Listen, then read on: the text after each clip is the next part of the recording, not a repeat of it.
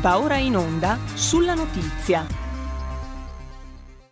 Allora, rieccoci, rieccoci, in onda, avventurosamente pronti per um, parlare di questo argomento di cui vi mm, accennavo, al quale vi accennavo prima. Intanto però dobbiamo dire che abbiamo concluso con i compleanni in musica di stamani perché abbiamo ascoltato prima di ritornare in uh, diretta voce appunto John Taylor, nato anche lui oggi, il 25 settembre, ma del 1942 a Manchester, in Gran Bretagna, già morto purtroppo il 17 luglio del 2015. Pianista, compositore, ha suonato anche per organo e sintetizzatore, uno dei pianisti jazz e compositori più celebrati in Europa. Abbiamo ascoltato prima Pure and Simple, suonato al pianoforte, mm, digitando sui tasti ma anche pizzicandone le corde un po' a chitarra o ad arpa. Uh, non l'avete potuto vedere ma il video su YouTube lo trovate. Pure and Simple John Taylor in assolo. E io do il benvenuto e il buongiorno e lo ringrazio per essere di nuovo con noi. Mm, ne ha parlato di queste questioni con il collega Pierluigi Pellegrin l'altro giorno nel punto politico. Mm, ne scrive su La Verità e su startmag.it dove potete leggerlo anche online. Giuseppe Liturri che ho il piacere di avere di nuovo in conversazione con noi. Grazie Giuseppe per essere di nuovo con noi. Buongiorno, grazie a lei, grazie per l'invito, buongiorno a tutti gli ascoltatori. E grazie soprattutto per il suo lavoro, il tuo, se sei d'accordo ci diamo del tu, se ti va bene così per, sciol- per, scioltezza di conversazione. Grazie, ti dicevo, per il tuo lavoro molto puntiglioso, molto preciso. Non credo ci sia nel panorama giornalistico italiano um, qualcun altro che abbia una tale precisione nello studiare e nell'approfondire temi non facili eh? e temi soprattutto irti pieni di complessità procedurali, legislative, regolamentari, ehm, diciamo piene di, di, di, di, sottigliezze anche di carattere giuridico, non solo economico, perché credo che buona parte della questione si giochi lì, eh, proprio sui, sulle interpretazioni giuridiche più che sulla sostanza economica, che però è importantissima, che sono appunto relative ai trattati europei e alla gestione, diciamo così, di una partita che diventa sempre più viva e sempre più interessante per noi. Ho come la sensazione, prima di entrare nel merito, Giuseppe, che tutta questa discussione su cosa può fare l'Unione Europea, se sia matrigna,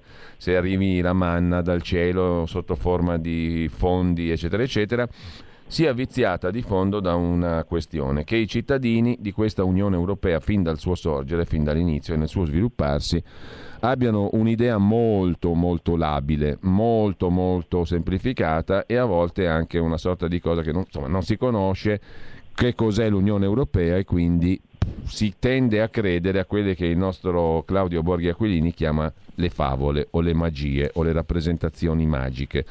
Tutto questo da una parte facilita l'adozione di determinate politiche, Dall'altra parte, diciamo, non facilita però il dibattito politico interno, perché noi facciamo un dibattito politico spesso viziato dal fatto che crediamo alle favole dei maghi da una parte e non conosciamo invece la realtà molto complicata che è quella che tu stai studiando e hai studiato. E quindi in questo divario si gioca poi tutta l'operatività delle cose che succedono e la partita di potere vera e propria, perché alla fine credo che questa sia una partita di potere anche politica, non solo tecnica, non solo economica, non solo giuridica. Ho una sensazione giusta o è sbagliata secondo te Giuseppe? Eh, non avresti potuto fare eh, introduzione e presentazione più corretta, hai a mio parere centrato proprio gli argomenti di fondo, cioè i pilastri del dibattito, eh, che provo a ripetere, eh, a livello nazionale è molto più facile entrare nel dibattito, comprenderne i termini e trarre delle conclusioni, farsi le proprie idee, diciamo, è relativamente facile. A livello europeo abbiamo un paio di ostacoli. Uno, la lingua.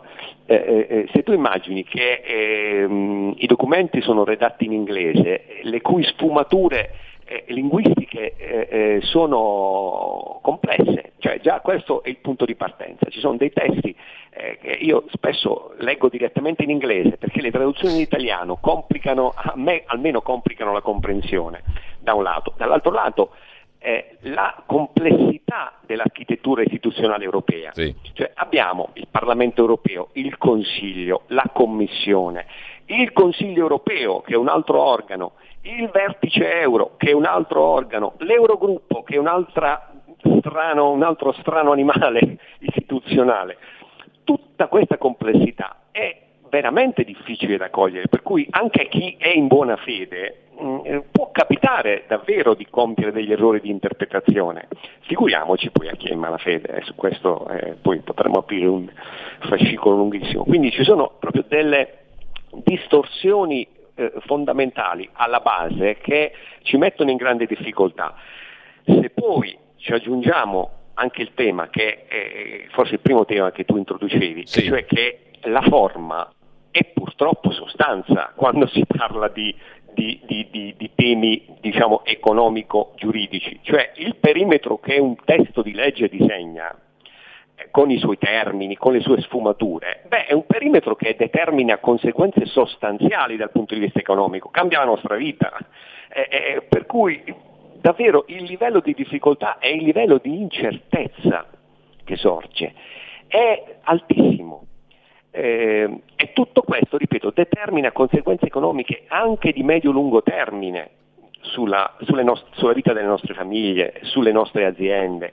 Allora il mio sforzo da ormai sì, da qualche sì. anno è quello di lavorare e, e, ti devo dire che è un lavoro durissimo su, sulle fonti ufficiali, eh, su, sui numeri eh, e, e cercare di mh, analizzarli in prima battuta perché c'è già un, una difficoltà di comprensione e poi divulgarli in modo eh, così comprensibile ai non addetti ai lavori. Ecco, questa è la sfida che, che io sto cercando di, di, di condurre spero di, di, riuscirci. Le, ti devo dire che è molto complicato anche per me. Ecco, allora, te, infatti, e non è che non si capisca perché tu cerchi di rendere, anzi rendi comprensibile quello che si capisce essere una materia molto complessa uh, e poi che ha una natura um, eminentemente politica anche, eh. però qui il dibattito politico secondo me è viziato dall'analfabetismo coltivato anche per carità da parte, però secondo me per molti è anche analfabetismo vero e c'è da capire anche moltissime persone, non dico i cittadini, ma anche molti politici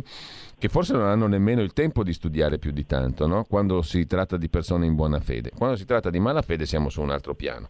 Ma uh, per entrare nel concreto, e poi entriamo in dettaglio anche f- semplicemente facendo riferimento agli ultimi articoli che hai pubblicato negli ultimi giorni, sì. io ti vorrei chiedere se, qual è il tuo punto di vista su questa macro questione che sembra affacciarsi adesso, specialmente dopo il voto di domenica e lunedì, eh, sulla nostra scena politica italiana. Cioè c'è una posizione che dice, va insomma, anche al centrodestra, ma insomma, cari amici, voi fi- la volete finire di abbaiare alla luna, di gridare al lupo al lupo? Volete diventare un pochino più pragmatici e cercare di entrare su un terreno di confronto realistico, concreto, per esempio su questa manna che arriverà dal cielo di 209 miliardi di euro del Recovery Fund? Um, ecco, um, alla luce del discorso tecnico e della documentazione, dello sforzo di documentazione di cui tu parlavi.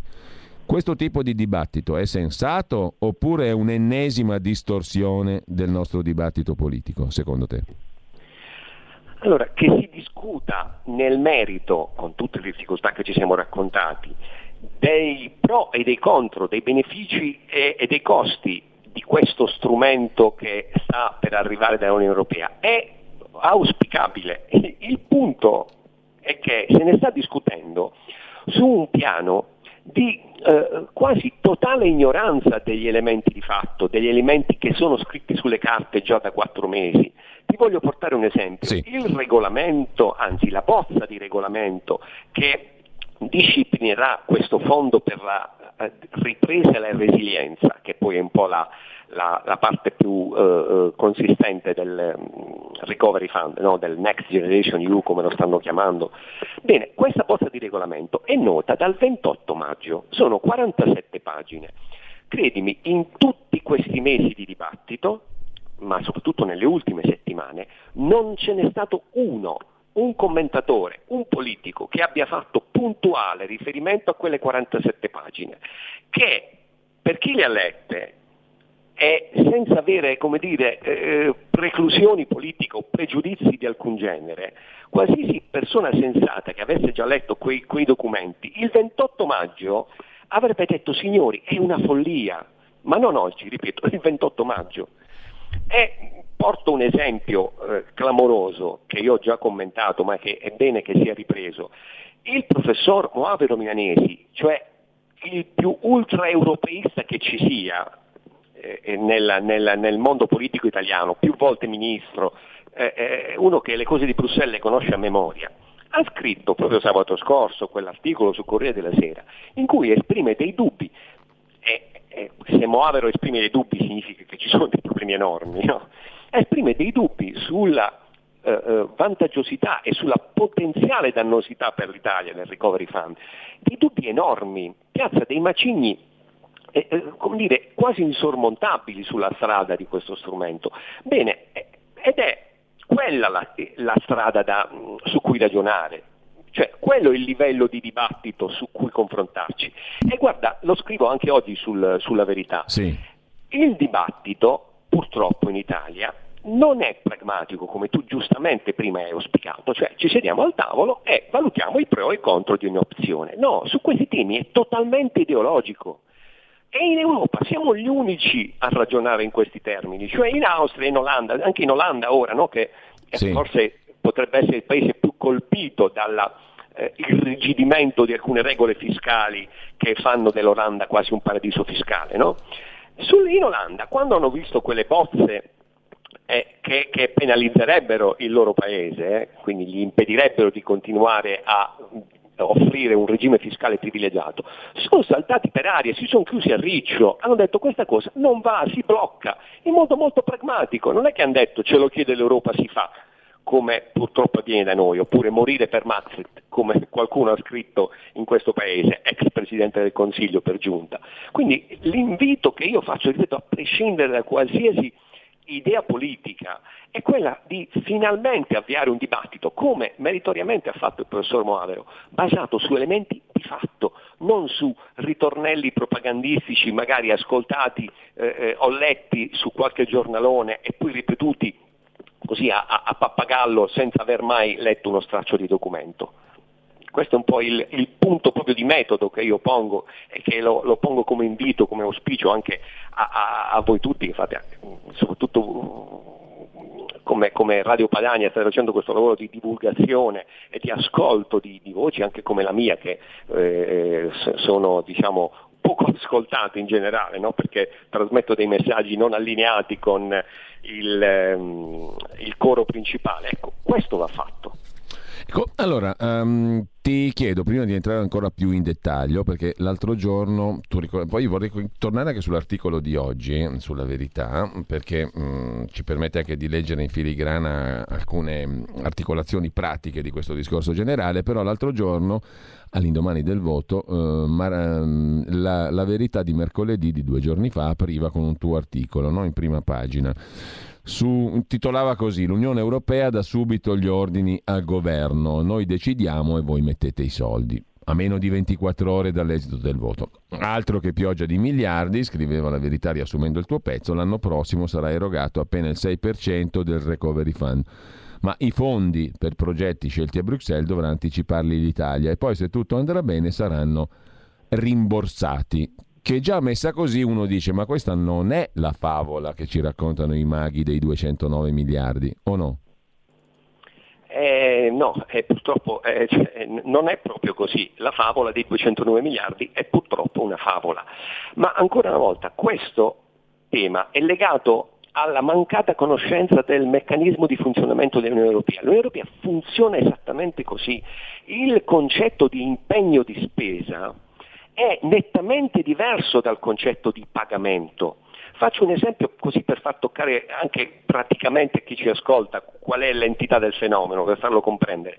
L'Unione Europea ha un bilancio normale, quindi quello che mm, ogni sette anni viene riformulato, pari a circa 1100 miliardi in sette anni, no?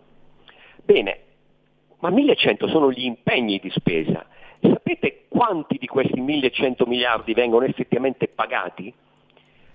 Due terzi, cioè rimangono circa 300 miliardi ogni settennio in coda come pagamenti da eseguirsi oltre il settennio. È una cosa micidiale perché sono lenti, le procedure sono complesse, sono 27 paesi, è un mostro burocratico che ha dei tempi eh, eh incomprimibili. Allora, stessa cosa non può che accadere, e ce l'hanno scritto, cioè ci sono i documenti, non può che accadere col Recovery Fund. Ci sono 750 miliardi, bene, per l'Italia potrebbero essercene 64 di sussidi, più altri 17 di sussidi che sono su altri strumenti che per il momento lasciamo da parte, quindi 64 sono quelli immediatamente visibili. Di questi 64 il 70% vanno nei primi due anni e quindi non sono più 64 ma sono 44.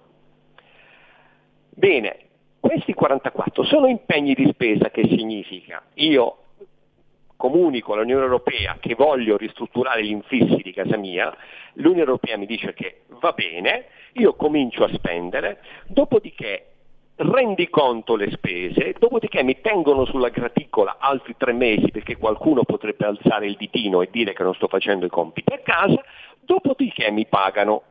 E tutto questo ha una coda, ha una sequenza temporale molto ben definita e molto lunga.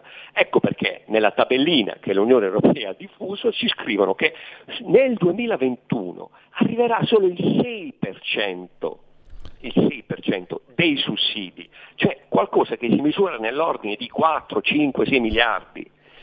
Allora, scusami Giuseppe, Vero, noi stiamo parlando di confronto con i governatori delle regioni, di confronto fra maggioranza e opposizione. Salvini vada da Conte e compagnia bella a parlare di che cosa?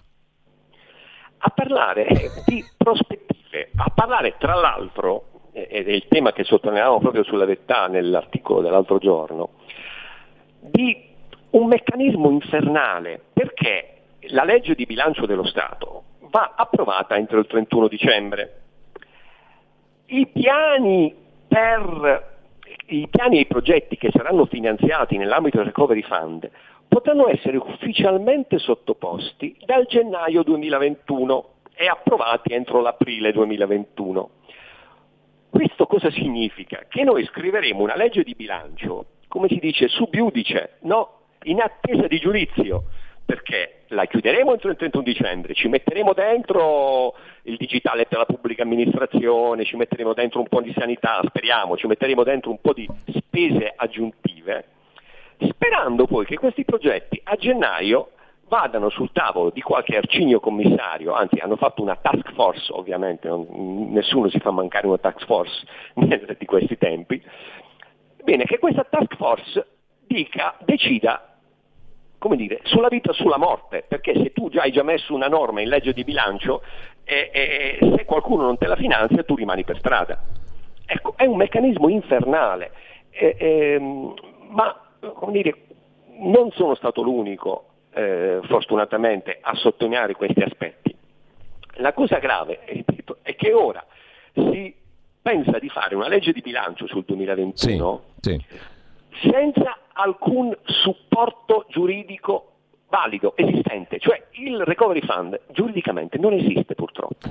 Quindi scusami, eh, la nonna diceva buona la meringa ma che ne minga, cioè eh, è buona la meringa ma non ce n'è. Eh, credo, credo, che la nonna eh, dire, avesse totalmente ragione, totalmente ragione. Eh, aggiungo questo aspetto, siamo, e speriamo di, di, di esserlo a lungo, ancora una delle prime dieci potenze economiche al mondo, siamo la, potenza, la seconda potenza manifatturiera d'Italia, eh, perdon, di Europa, dopo la Germania. Bene, cioè non siamo l'ultima provincia del, sperduta eh, del, del globo, quindi il nostro Paese ha totale accesso ai mercati, il nostro debito pubblico è detenuto da tutti gli investitori del mondo ed è anche detenuto dalla Banca Centrale ed è anche detenuto dalle banche e istituzioni finanziarie italia- eh, europee ed italiane. Per cui se la scelta è tra farsi finanziare senza condizioni dal mercato e dai risparmiatori e farsi finanziare con condizioni e con una serie di forche caudine, eh, proprio parentesi, proprio a proposito di condizioni, i le linee guida della Commissione sono un altro pacchetto di altre 50 pagine che ho studiato, che sono veramente da far accapponare la pelle. Cioè? Per, per il reticolo di, di, condizioni e di rendicontazioni e di eh, eh, ehm, come dire, mancato rispetto di alcune regole eh, che ti impedirebbero anche l'incasso dei fondi. Cioè io quando ho cominciato, ho terminato la lettura, ho detto scusate ma io eh, se andassi a chiedere un prestito e mi ponessero tutte queste condizioni, io dirò no grazie, preferisco spendere mezzo punto in più di tasso e essere libero, che poi è la differenza, no? quando ciascuno di noi va in banca e chiede, mi, e chiede una quotazione di un tasso per un mutuo ipotecario e chiede poi la quotazione di un tasso per un mutuo chirografario, quindi senza garanzie. Normalmente in banca il primo tasso è inferiore al secondo, perché ovviamente la banca con l'ipoteca è più garantita. A volte può capitare che qualcuno decida di spendere in più come interessi, ma di essere libero. No? È la normale scelta di, di strumenti finanziari che avviene.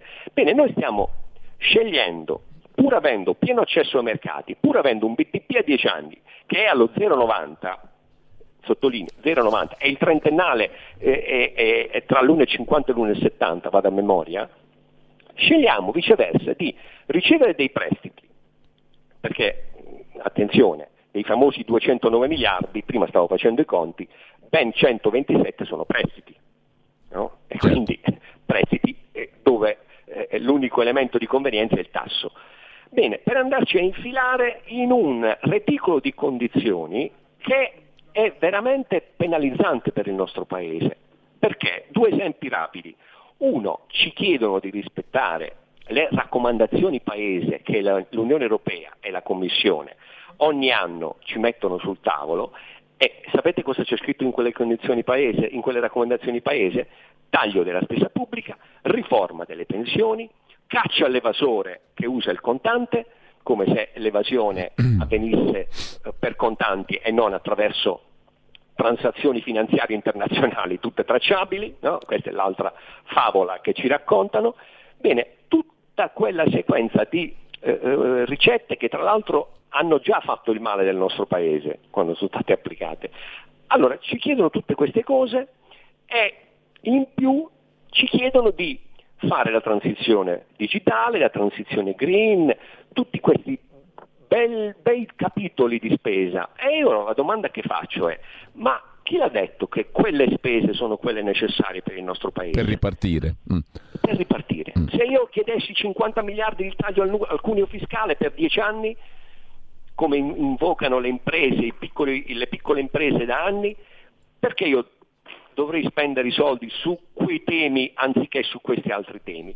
È un tema, ancora una volta, una decisione che andrebbe portata al Parlamento italiano, no? che ancora ha una potestà legislativa, non ha una commissione che ci ha scritto 50 pagine di linee guida e sulle quali noi non potremo toccare palla, quelle sono e basta. Allora Giuseppe, dobbiamo fermarci soltanto un attimo per una breve pausa, poi Riprendiamo mh, mm, tra pochissimo con Giuseppe Liturri.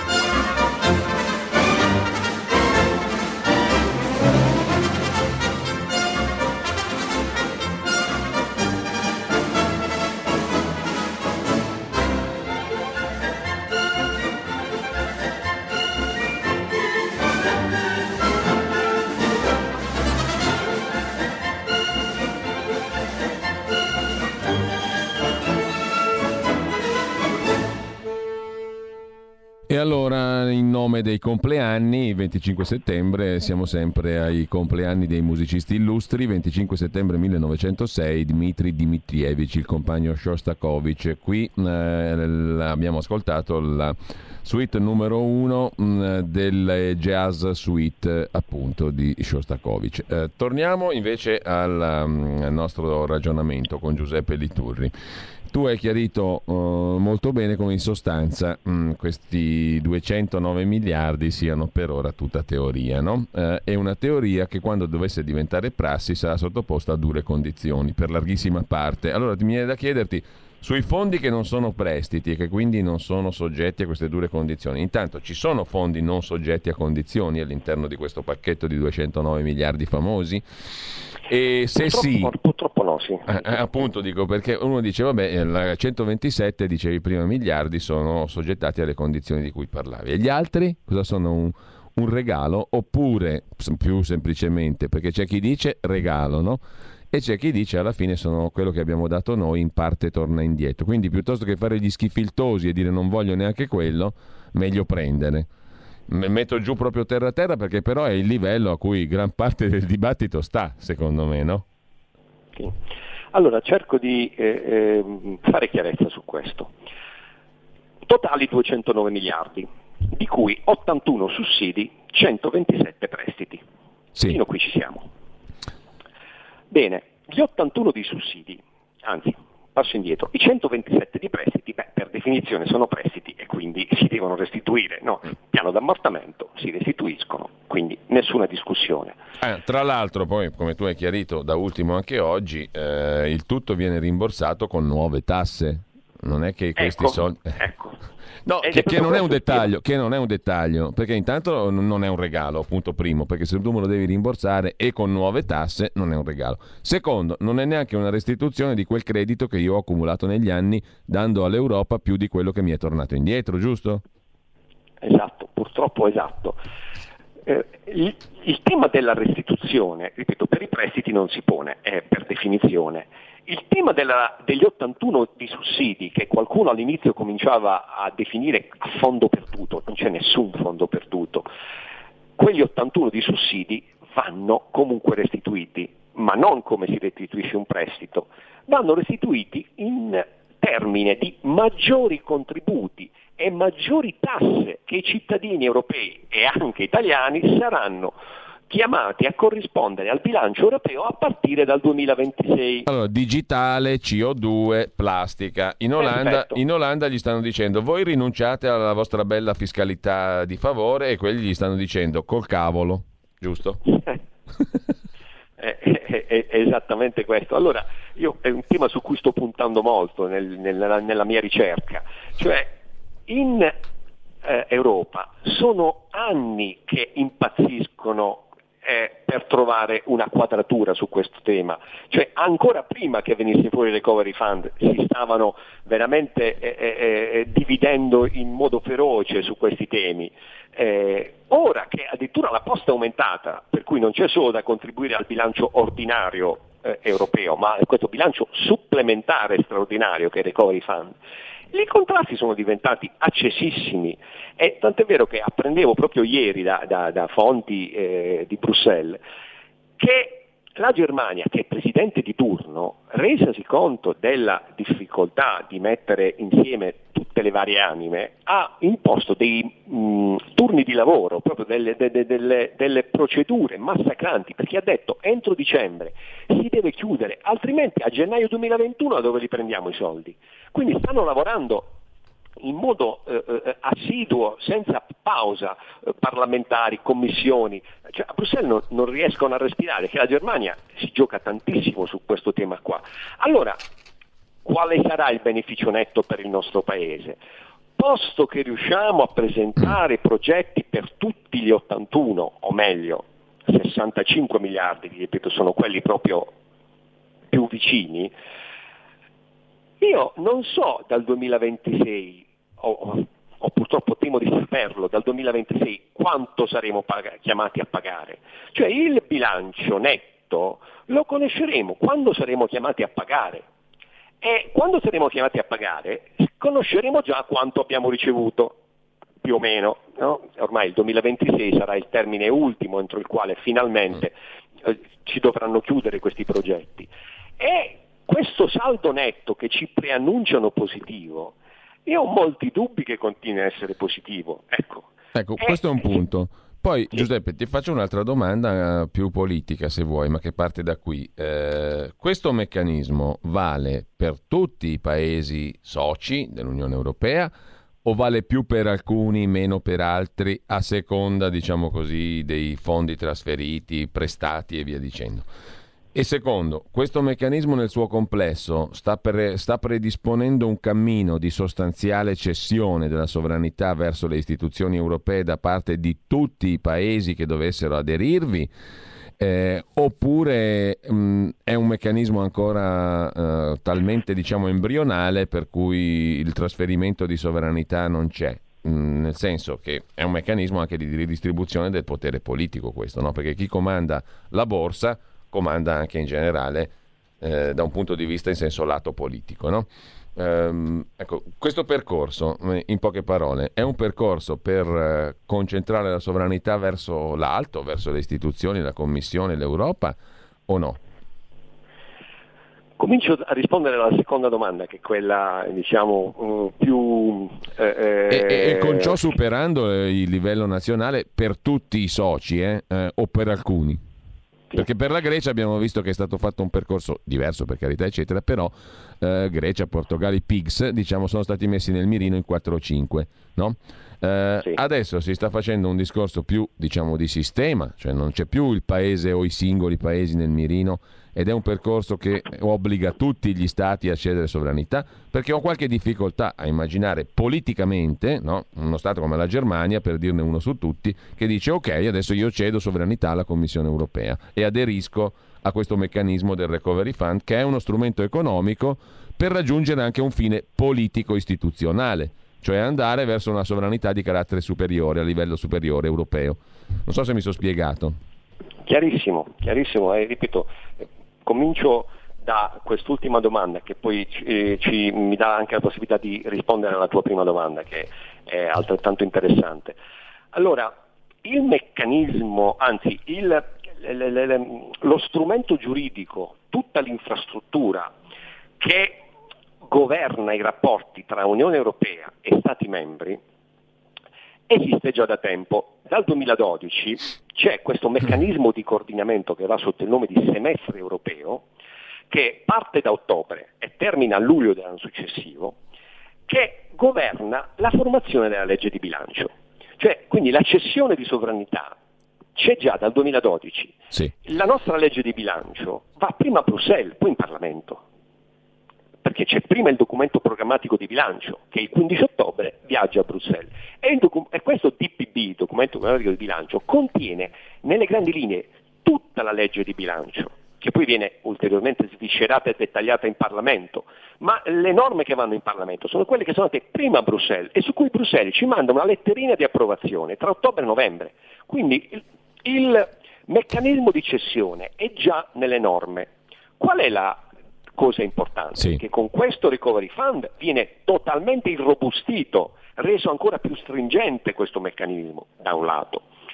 Ma dall'altro lato, questi otto anni dal 2012 ci hanno insegnato che le regole si applicano ai nemici e si interpretano per gli amici.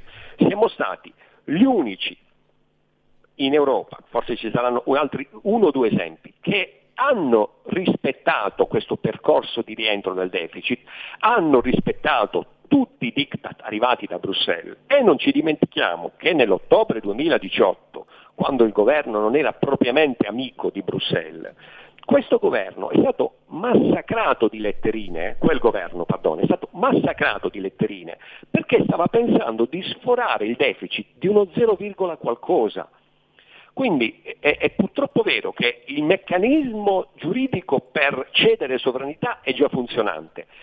L'esperienza ci dice che il suo funzionamento ha visto figli e figliastri. La Francia dal 2012 se n'è beatamente diciamo, fregata del, mm. eh, del, del, semestre europeo e del rientro. La Francia ha fatto deficit superiori al 3% per anni, senza avere alcun timore. La Germania ieri ha fatto i suoi conti, ha detto che lei fino al 2024 gira in un certo modo, semestre europeo o non semestre europeo. Certo, ora è facilitata dal fatto che il patto di stabilità, che appunto ci eh, governa nella, nella, nostra politica di bilancio è sospeso questo patto di stabilità, per cui si possono fare delle cose che in passato non si potevano.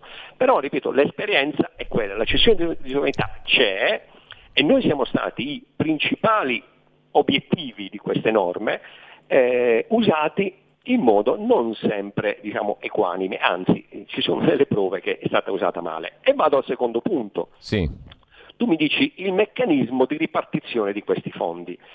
Allora, separiamo, c'è il bilancio ordinario e il bilancio straordinario che è questo recovery fund. Il bilancio ordinario ci vede contribuenti netti regolarmente da 20 anni, almeno, io ho fatto un'analisi dal 2000, siamo sempre contribuenti netti, cioè contribuiamo alla cassa comune in proporzione al PIL e riceviamo meno e ovviamente altri paesi ricevono di più. Questo è il meccanismo standard di funzionamento dell'Unione Europea. Ora arriva il Recovery Fund e cambiano le regole. Contribuiamo, non lo sappiamo come, l'ho spiegato prima, lo sapremo dopo il 2026, quando la cosiddetta chiave di contribuzione sarà resa nota. Faccio un esempio per farmi comprendere sì. ancora meglio. Se il bilancio europeo decidesse di basare le proprie entrate sulla plastic tax, banalizzo, no? e la plastic tax vedesse tra i contribuenti più incisi i contribuenti italiani, sarebbe un bagno di sangue.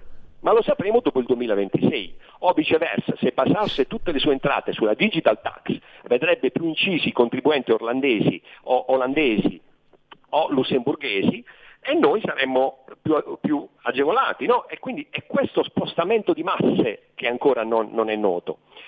Bene, però cos'è cambiato?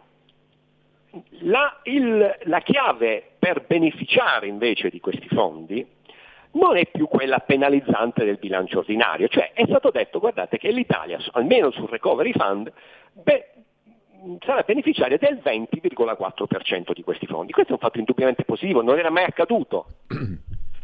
Eh, per ipotesi, se noi fossimo chiamati oggi a contribuire al bilancio europeo senza aspettare il 2026, se contribuissimo in base al PIL dovremmo dare solo il 13% circa. Quindi sul fondo cassa di 100 contribuiamo per 13 e riceviamo per 20. Bene, positivo sul bilancio straordinario. Purtroppo non è così perché, ripeto, la contribuzione avverrà dopo il 2026 con tutte le incognite che ho appena spiegato. Spero di essere stato chiaro. Molto chiaro. Perché... Uh, dobbiamo salutarci per ragioni di tempo, Giuseppe, però ti chiedo un'ultima cosa proprio telegrafica. Uh, chi dice no MES, sì recovery fund, sta facendo un ragionamento corretto in termini di presupposti appunto giuridici, economici e finanziari? cerco di essere telegrafico perché qui sì. si allungherebbe un attimo. Allora, eh, sbaglia quando eh, eh, non evidenzia che i meccanismi di controllo e condizionamento rischiano di essere addirittura più pesanti sul recovery fund che sul MES. E quindi questo è, è sbaglia. Eh, diciamo ha parzialmente ragione perché sul recovery fund una parte dei fondi sono dei sussidi. Sì. Viceversa, il MES è un prestito, al 100% un prestito. Per cui eh, eh, non si possono confrontare le due cose sotto questo aspetto. Anche se, anche se ce l'hanno presentato meglio. come il contrario, cioè come una cosa totalmente gratuita, specie per la sanità, no? Eh, eh purtroppo quello, anche quello è l'errore, purtroppo. Sì. Allora, eh, nella sintesi eh, io ti ringrazio per l'estrema chiarezza, grazie davvero mille a mm, Giuseppe Riturri, ci teniamo in contatto e continuiamo a leggerti sulla verità e su startmag.it. Grazie ancora, buona giornata Giuseppe. Grazie a te e a tutti voi, sarà sempre un piacere. Buona giornata.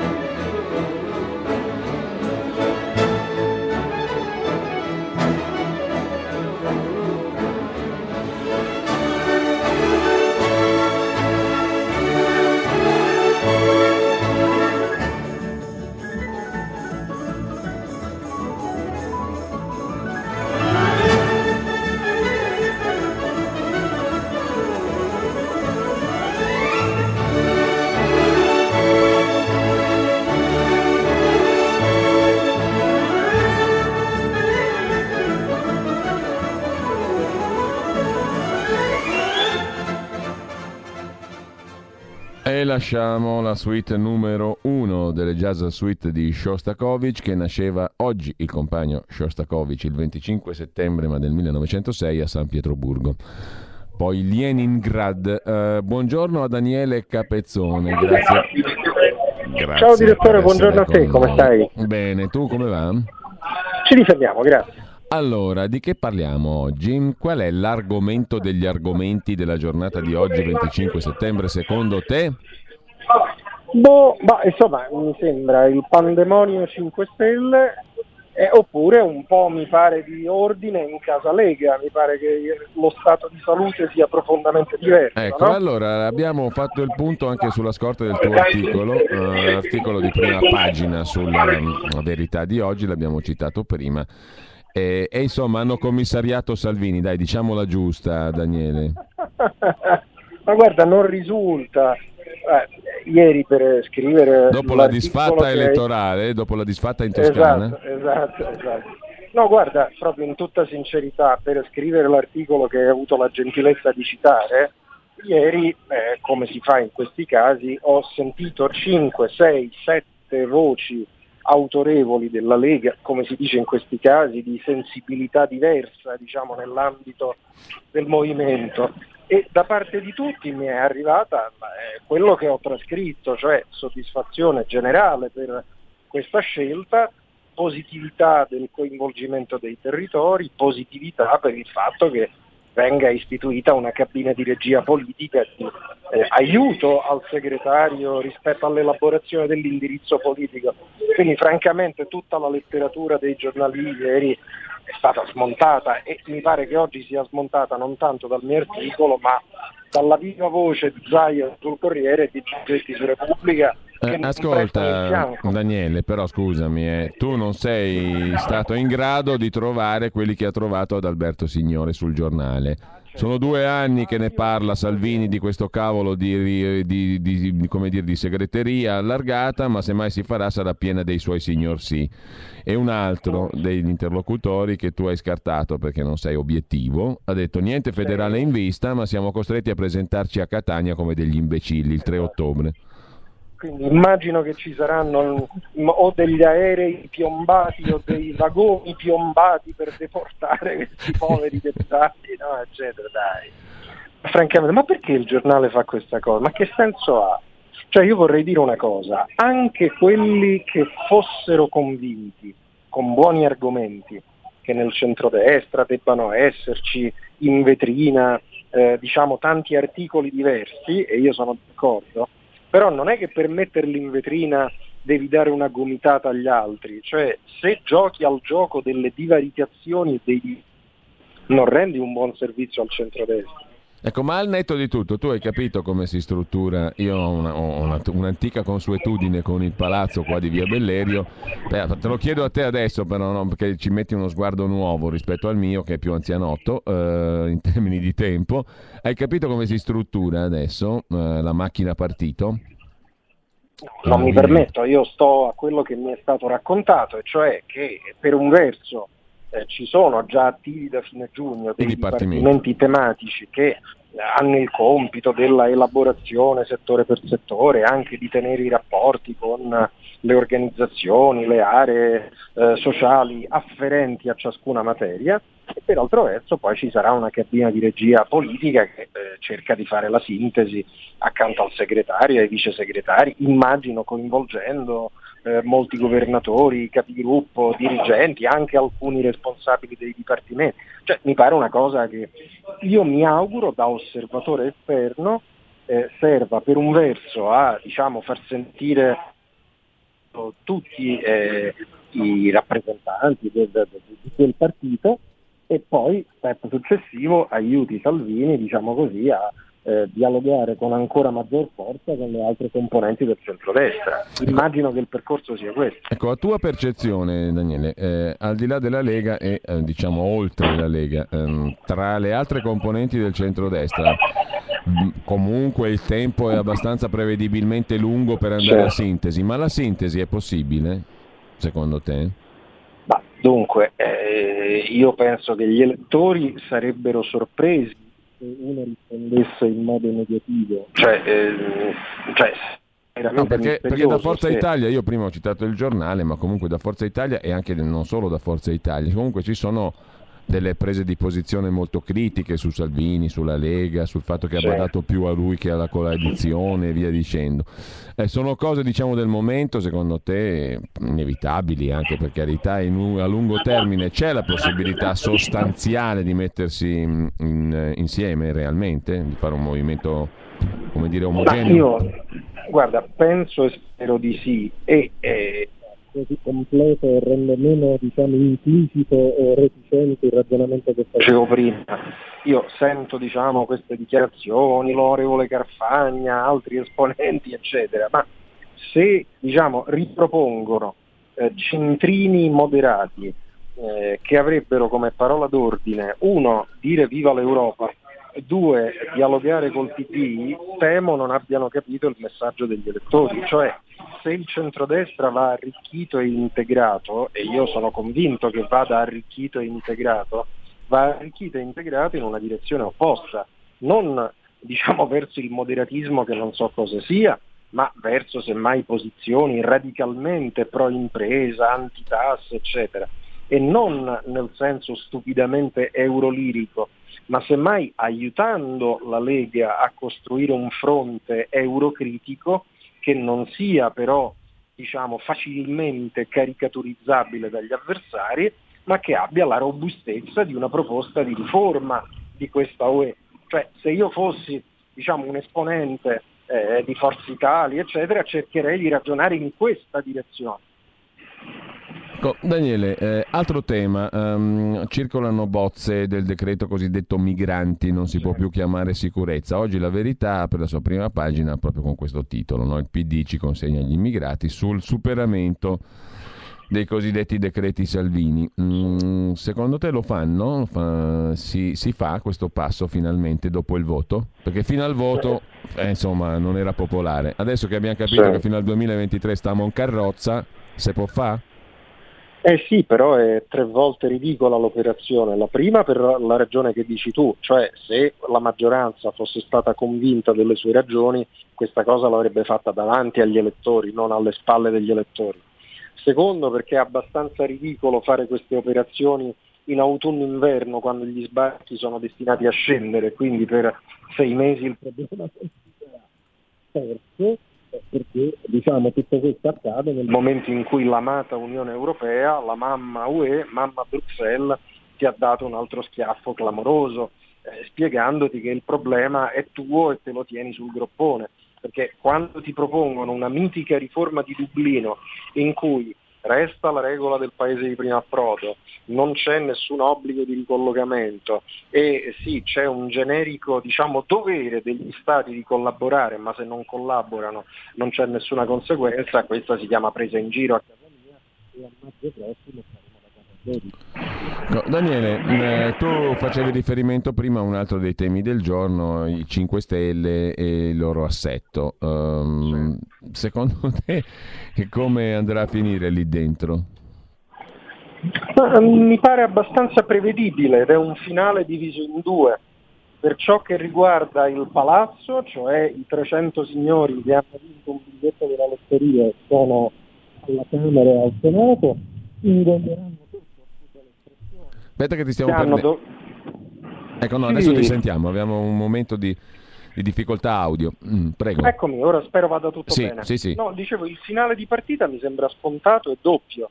Cioè dal punto di vista del palazzo, cioè dei 300 grillini che sono stati eletti alla Camera e al Senato, quelli per salvare stipendi e mutuo in banca ingoieranno tutto, gli diranno dovete ingoiare il MES, e quelli diranno sì, come buono, il MES dolce, e così via dal punto di vista elettorale finiranno come NCD di Alfano, cioè proprio eh, una pattuglia ministeriale parlamentare, tante auto blu, eh, tanti vestitini eleganti, ma elettori si nebulizzano. questo è, questo è, è, il loro ultimo giro di vista. Senti, voglio segnalare, Daniele, anche un altro tuo articolo perché mi ha interessato molto stamani, quello che tu dedichi a Mattarella che certo. ha usato uh, come la commemorazione di Cossiga a Sassari per, uh, cantargliele, per, cantargliele, a Boris Johnson e agli inglesi. Come mai un Mattarella che di solito è sempre così felpato, mo- moderato, silenzioso, cauto e via dicendo, comincia a sparare contro il premier britannico? Ma intanto ti devo confessare che stamattina guardando i giornali io sono rimasto proprio male. È l'unico, perché... giornale, è l'unico eh, pezzo tuo. Cioè, ho visto che tutti gli altri esultano ed esaltano, incluso libero calcistico, Italia-Inghilterra 1-0. Cioè, come dire, il patriottismo e il sovranismo fanno schifo, ma se lo usa Mattarella, più o meno a proposito, sì, ma... è ottimo. Ma tra l'altro, scusa, Boris Johnson che cosa ha detto? Interpellato alla Camera dei Comuni, ha detto, ma guardate, la concausa della diffusione del coronavirus in Gran Bretagna è che noi amiamo la libertà. Con ciò intendendo che quello è un popolo che è più restio diciamo, agli interventi coercitivi dello Stato sulla libertà individuale, il che a me sembra un concetto vero e anche un concetto profondo che dovrebbe interessare tutti, eh, i cattolici eh, rispetto al rapporto tra coscienza individuale e Stato, i comunisti che ci hanno fatto una testa così sulla resistenza, eh, chi ha attenzione ai profili di autonomia territoriale contro le prepotenze centraliste. Ora, sentire Mattarella che la mette in burla, che fa gli sberleffi, eh, eh, addirittura poi che coglie l'occasione per distorcere la biografia di Cossiga presentando quello che era un grande atlantista eh, come soltanto un eurolirico filo tedesco, a me sembra veramente surreale. Allora, quando Macron parlava dei sovranisti italiani come di lebrosi e il portavoce del suo partito diceva mm, che la politica italiana sui barconi era vomitevole, dal Quirinale non si è levato un sussurro. Quando è arrivato il tiranno cinese Xi, eh, si sono schierati i corazzieri a cavallo, cavalli bianchi, e invece contro diciamo, gli amici di Londra bisogna spernacchiarli. Io sono francamente allibito. Allora, grazie a Daniele Capezzone, io ti ringrazio Daniele, ti saluto, ti auguro buona giornata e anche buon lavoro direttore settimana. a te. A presto, eh, noi ci salutiamo con Shostakovich cioè in sottofondo, la polka, la piccola polka dalla suite eh, numero uno per orchestra, dalle jazz suite di Shostakovich, bellissime, sarà peraltro secondo me al di là del del cotè mh, mm, eh, politico. Che cos'è il vino biologico? Tra poco, come si produce, come il Covid ha colpito un settore importante del settore enologico, se ne parla con Zoom Green, a Zoom Green, tra poco con Antonino Danna. Eh, il segmento del venerdì dedicato all'agricoltura ehm, di Zoom, appunto la rubrica di approfondimento. Oltre all'onorevole Lorenzo Viviani della Lega, membro della Commissione Agricoltura della Camera, ci sarà Clara Daschio, portavoce della Agricola Daschio che nel Vicentino produce da tempo vino biologico. A seguire si parla di cultura e censura, in discussione in Parlamento la ratifica della Convenzione di Faro. Che cosa comporta? Colpiremo la nostra arte, censureremo la nostra cultura, le statue? L'onorevole Paolo Formentini, vicepresidente della Commissione Esteri, ne parlerà con Antonino Danne con noi. Microfono aperto come sempre agli ascoltatori e poi Padova Calling, l'edicola 206 di Ettore Toniato in via Piero Bon a Padova. Buon ascolto alle 12 il talk di Serena uh, di Malika Zambelli e Stai Karma, chiedo scusa, e poi uh, il, il, potere al popolo di Sammy Varin con una candidata mm, di origine africana che non ce l'ha fatta per la Lega in campagna, ma che parlerà appunto con Sammy e con noi. Buon ascolto.